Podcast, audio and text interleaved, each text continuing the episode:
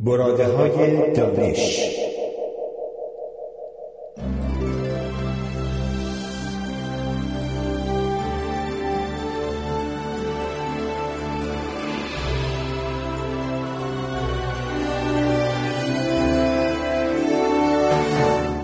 پاهای مارمولک چطور به دیوار میچسبد؟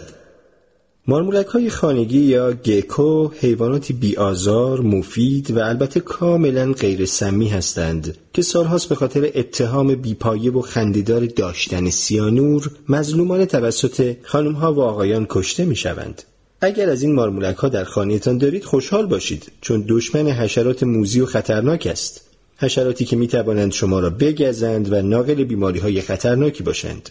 نوک انگشتان مارمولک خانگی از میلیون‌ها رشته بسیار بسیار ریز و ذره‌بینی پوشیده شده که استکاک زیاد حتی با سطوح خیلی صاف پیدا می‌کنند.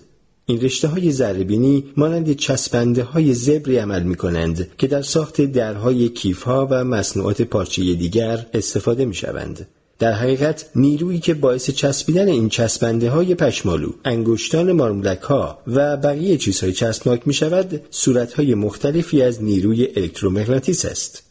گاهی اوقات بعضی مواد مثل چسب‌های مایع به خاطر ساختار مولکولی خود با کمک نیروی الکترومغناطیس به هر چیزی می‌چسبند. گاهی اوقات هم ساختارهای خیلی خیلی ذره‌بینی به خاطر اصطکاک زیادی که با اشیای اطراف ایجاد می‌کنند، این حالت چسبندگی را به وجود می‌آورند. البته این سازوکار فقط برای مارمولک‌های خانگی کارآمد است و به درد تقلید در دنیای آدم‌ها نمی‌خورد، زیرا قدرت چسبندگی انگشتان مارمولک متناسب با مساحت انگشتان و سطح مقابلی است که به آن می‌چسبد. در حالی که وزن بدن مارمولک که در برابر چسبندگی به دیوار عمل می‌کند و مارمولک را به پایین می‌کشد، متناسب با حجم بدن مارمولک است. در نتیجه اگر طول بدن مارمولک را ده برابر کنیم، وزن بدنش متناسب با حجم افزایش می‌یابد و هزار برابر می‌شود، اما چسبندگی سطح انگشتانش متناسب با سطح افزایش می‌یابد و فقط صد برابر می‌شود. بنابراین مارمولک‌های خانگی هم تا حد خاصی می‌توانند بزرگ شوند و بیشتر از آن دیگر چسبندگی پاهایشان تحمل وزن بدنشان را نخواهد داشت و نمی‌توانند روی دیوار قدم بزنند.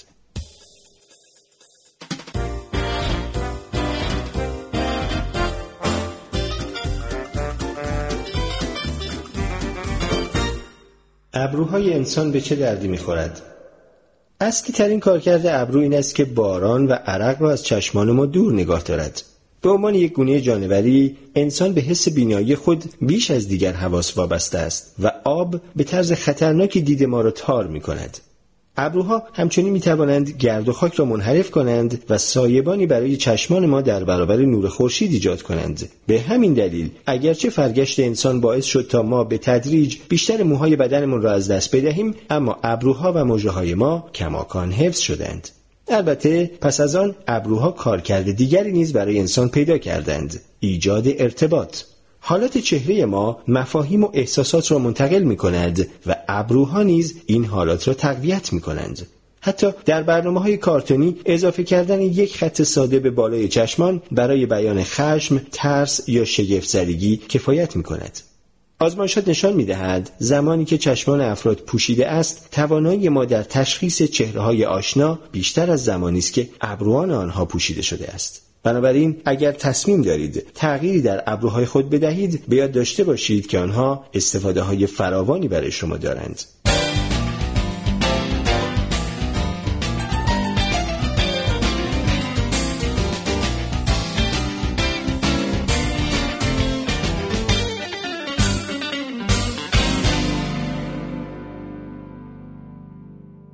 باکتری ها چطور به آنتی بیوتیک مقاوم می شوند؟ باکتری هایی که به تمام انواع آنتی بیوتیک های شناخته شده مقاوم شده اند، گروهی از مرگبارترین جانوران روی زمین را تشکیل می دهند. نرخ فرگشت سریع و بازی زمانی کوتاه میان نسل های مختلف به باکتری ها کمک می کند تا توانایی مقاومت خود را پرورش دهند. حتی اگر این ویژگی ها کافی نباشد، باکتری ها توانایی دارند ژن های خود را با یکدیگر و حتی گاهی با دیگر گونه های باکتری عوض کنند. افراط ما در استفاده از آنتیبیوتیک ها این خطر را به وجود می آورد که محیطی ایجاد شود که چنین باکتری های مقاومی خلق شوند، باکتری هایی با صفات موروثی که به بیش از یک نوع دارو مقاوم هستند.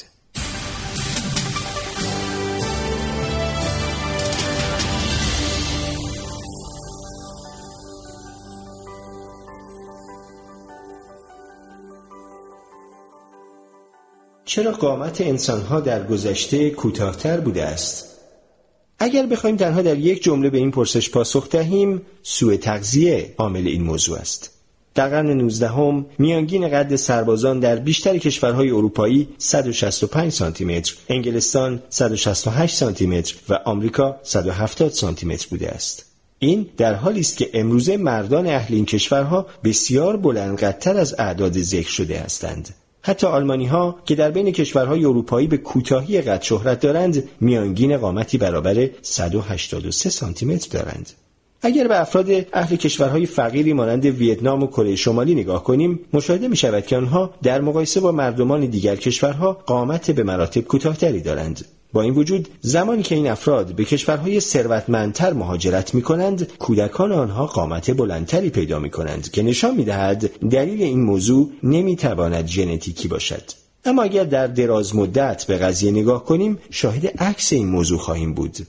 فسیل‌های یافت شده در آسیا، اروپا و آفریقا نشان می‌دهد اجداد ما که بین ده تا صد هزار سال پیش زندگی می‌کردند، در مقایسه با انسان‌های مدرن بلندقامت‌تر و عضلانی‌تر بودند.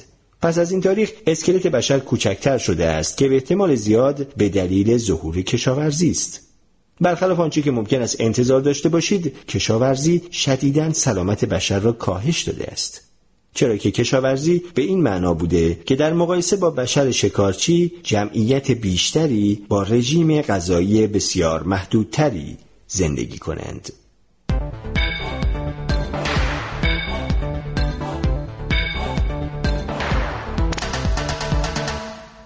چرا برخی موها فر و برخی صاف هستند؟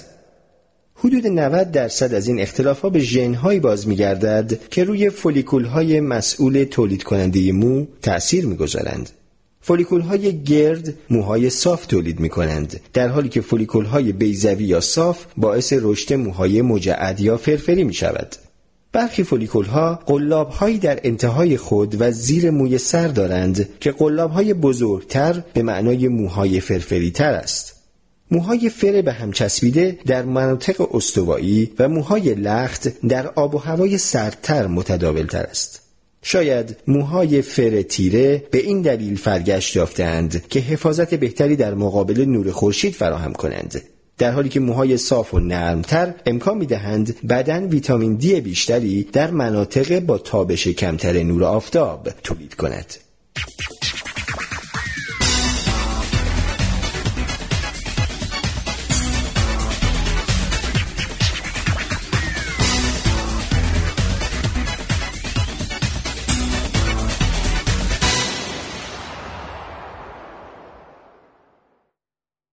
براده های دانش.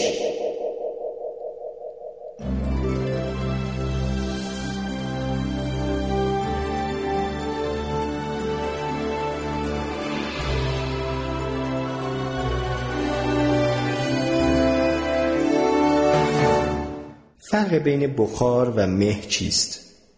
آب می تواند در سه شکل یا فاز وجود داشته باشد: مایع یعنی آب جاری، جامد یا یخ و گاز که معمولاً به عنوان بخار شناخته می شود.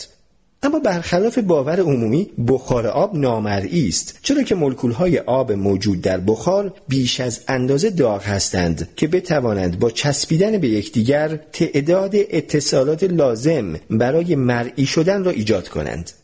اما زمانی که مولکول‌های بخار سرد می‌شوند، به یکدیگر می‌چسبند و حالتی مرئی به خود می‌گیرند، پدیده‌ای که با عنوان مه شناخته می‌شود.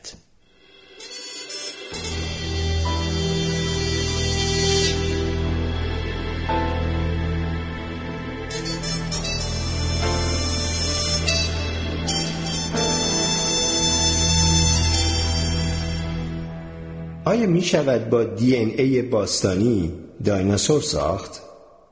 اگر بتوان رشته های کامل و سالم دی ان ای دایناسورها را به دست آورد، چرا که نه؟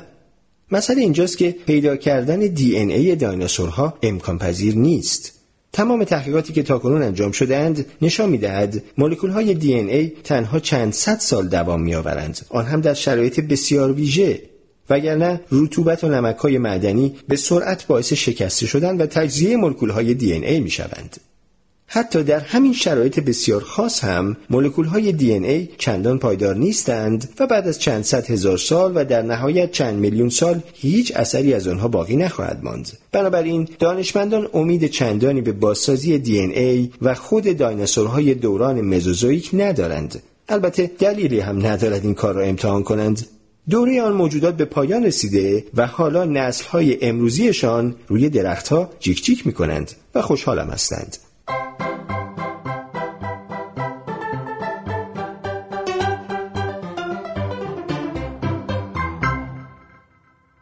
آیا کسانی که دست به سینه می ایستند حالت دفاعی گرفتند؟ بله، احتمالاً همینطور است، اما نه همیشه. انسان‌ها پیش از آن که زبان گفتاری داشته باشند، با زبان بدن سخن می‌گویند و هر کدام از این حالت‌ها میان نیاکان ما معنای خاصی داشته است. اما به تدریج با افتراق فرهنگ‌ها و زبان‌ها، زبان بدن هم تغییر کرده و ممکن است در بسیاری فرهنگ‌ها و خرده فرهنگ‌ها دست به سینه ایستادن به معنای داشتن حالت دفاعی نباشد. علاوه بر فرهنگ، زبان بدن متناسب با سن و جنسیت نیز تغییر می‌کند. اما دانشمندان از کجا می‌دانند که زبان بدن، مثلا همین دست به سینه ایستادن، یک منشأ نیایی و غریزی دارد؟ جواب خیلی ساده است. حتی نابیناهای مادرزاد هم که هرگز چنین رفتاری را در دیگران ندیده اند، در موقعیت‌های دفاعی چنین حالتی می‌گیرند. حالت دست به سینه ممکن است از یک حالت دفاعی برای محافظت از بدن منشأ گرفته باشد. خانم‌ها معمولاً بیشتر چنین حالتی می‌گیرند و تحقیقات نشان داده میزان بعضی هورمون‌ها از جمله تستوسترون و کورتیزول در چنین امری دخیل است. با وجود همه این حرفا، نسبت به چنین وضعیتی حساس و وسواسی نشوید. گاهی اوقات سرما، خستگی یا حتی عادت موجب می شود افرادی چنین وضعیتی به بدنشان بدهند.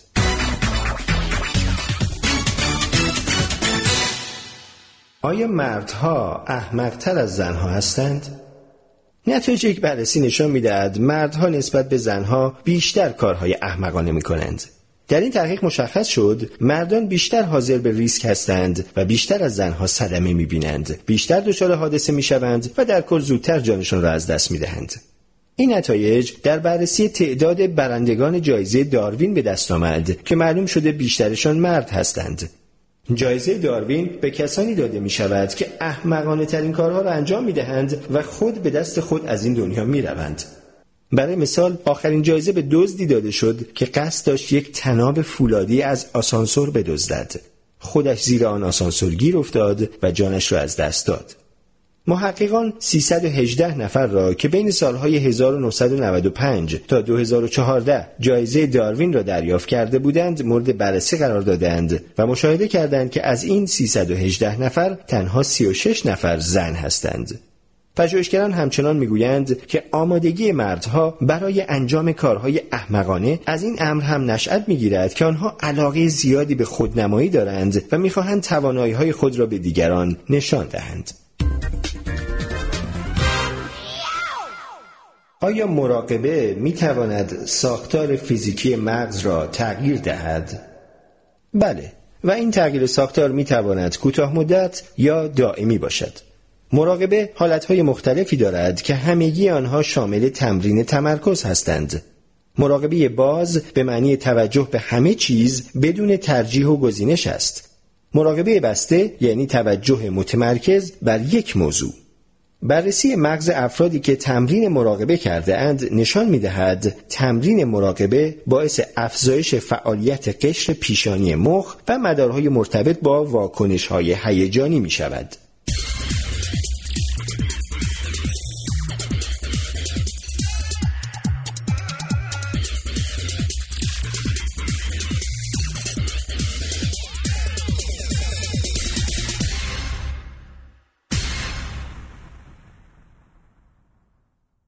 برادرهای دانش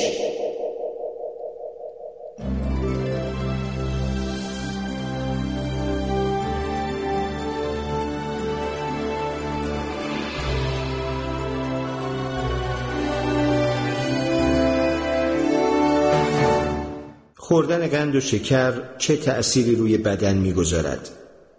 قند اصلی ترین منبع تأمین انرژی سلول‌های بدن است. کربوهیدرات‌های پیچیده‌ای مثل نشاسته در فرایند گوارش به قندهای ساده شکسته می‌شوند و سپس در سوخت‌وساز سلول‌ها انرژی تولید می‌کنند. خون در حالت عادی حاوی پنج گرم قند محلول است. اما وقتی ما غذاهای شیرینی حاوی قند می‌خوریم، این اتفاقات در اندام‌های مختلف بدنمان رخ می‌دهد. مغز. قند باعث آزاد شدن دوپامین و اوپیویدها می‌شود، مواد شیمیایی طبیعی که حس خوشی و رضایت ایجاد می‌کنند. موش‌های آزمایشگاهی که رژیم غذایی با قند بالا دارند شبیه معتادان مواد مخدر رفتار می‌کنند. دندان. باکتری‌های مثل استرپتوکوک‌ها از قند باقی مانده در دهان تغذیه می‌کنند و آن را به اسید لاکتیک تخمیر می‌کنند. اسید تولید شده هم باعث حل شدن مواد معدنی موجود در مینا و پوسیدگی دندان‌ها می‌شود. پوست. گلوکز و فروکتوز پیوندهایی بین آمینو اسیدها ایجاد می‌کنند که باعث تبدیل کلاژن به ماده‌ای می‌شود که چین و چروک‌های پوست را ایجاد می‌کند. کبد. کبد از فروکتوز برای تولید چربی استفاده می‌کند. میزان بالای قند باعث ایجاد و تجمع گلبول‌های چربی و بیماری کبد چرب غیر الکلی می‌شود. لوزالمعده. افزایش سطح قند خون باعث تحریک سلول‌های بتا و ترشح انسولین می‌شود. ترشح این هورمون به کبد و ماهیچه‌ها پیغام می‌دهد که تبدیل گلوکز به گلیکوژن و ذخیره‌سازی آن را آغاز کنند. قلب. سطح بالای انسولین در خون باعث می‌شود سلول‌های ماهیچه‌ای نرم اطراف دیواری سرخرگ‌ها سریع‌تر رشد کنند. این مسئله باعث افزایش فشار خون و در نهایت به بیماری‌های قلبی منجر می‌شود.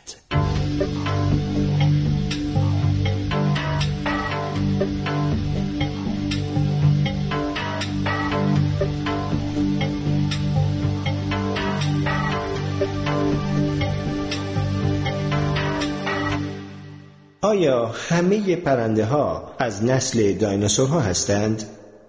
جواب این سوال بسیار ساده است. بله.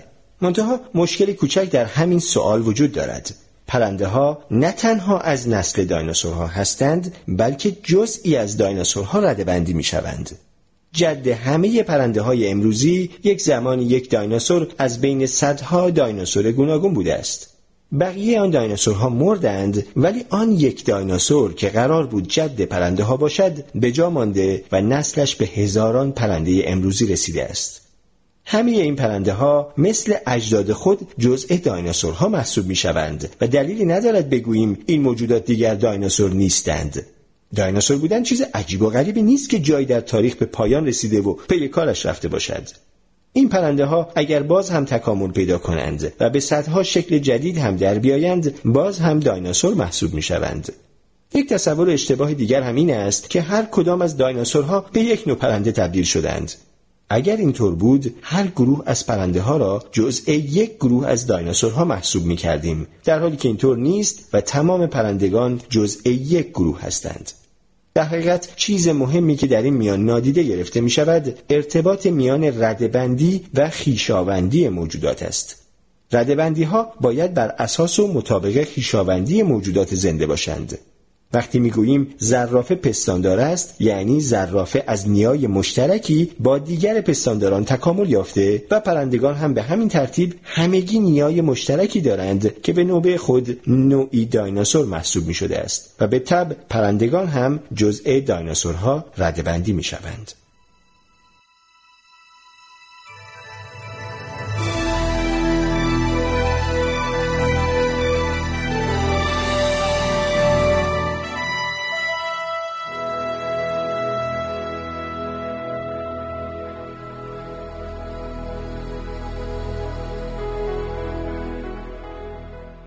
قدیمی ترین اثر هنری جهان کجاست؟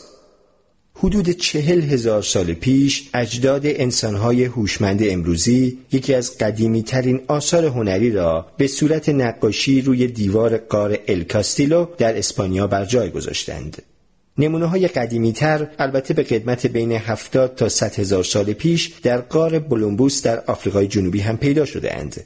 تازگی تیمی آثار هنری مربوط به نئاندرتال‌ها را که گونه دیگری از جنس هومو بوده و منقرض شده اند با قدمت چهل هزار سال در غاری در جبل طارق یافتند. به این ترتیب هر روز شواهد بیشتری مبنی بر اینکه شیوه تفکر انتزاعی مخصوص به گونه ما نبوده پیدا می شود.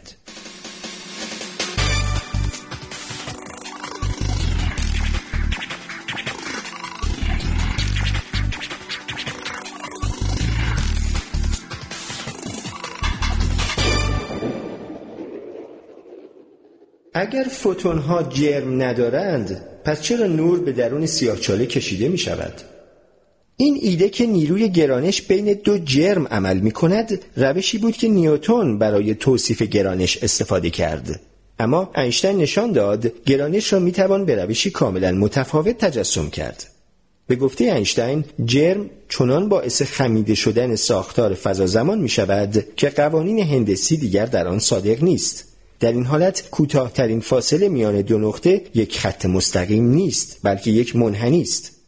همه مواد و انرژی از جمله فوتون‌ها نه به دلیل تأثیر نیرو، بلکه به دلیل پیروی از این هندسی جدید به سمت جرم مورد نظر سقوط می‌کنند. در نتیجه در این حالت دیگر جرم داشتن یا نداشتن آنها برای تأثیر گرانش اهمیتی ندارد.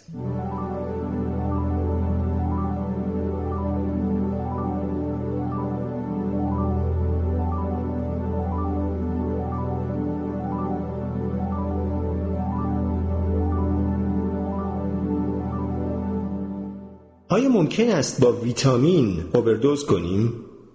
قطعاً بله. بدن به طور طبیعی مقادیر ویتامین آ، دی و ای را که در رژیم غذایی سالم دریافت می‌کنیم تنظیم می‌کند. اگر ویتامین ها را به شکل قرص مصرف کنید، سازوکار این تنظیم را برهم می‌زنید و ویتامین اضافی دریافت شده در کبد ذخیره می‌شود و به مرور زمان در آنجا انباشته می‌شود. دوز روزانه دو هزار و پانصد میلی گرم ویتامین آ به مدت شش ماه می تواند منجر به مسمومیت ویتامین آ شود که نشانه‌های آن تاری دید، از دست دادن مو و پوستریزی زیاد است. اما برای رسیدن به این دوز نیاز به مصرف روزانه سی و هفت کپسول روغن کبد ماهی دارید. حتی در دوزهای زیر سطح مسمومیت هم خوردن مکمل‌های ویتامین ممکن است مضر باشد. یکی از سخت‌ترین ویتامین‌ها برای رسیدن به سطح مسمومیت ویتامین C است.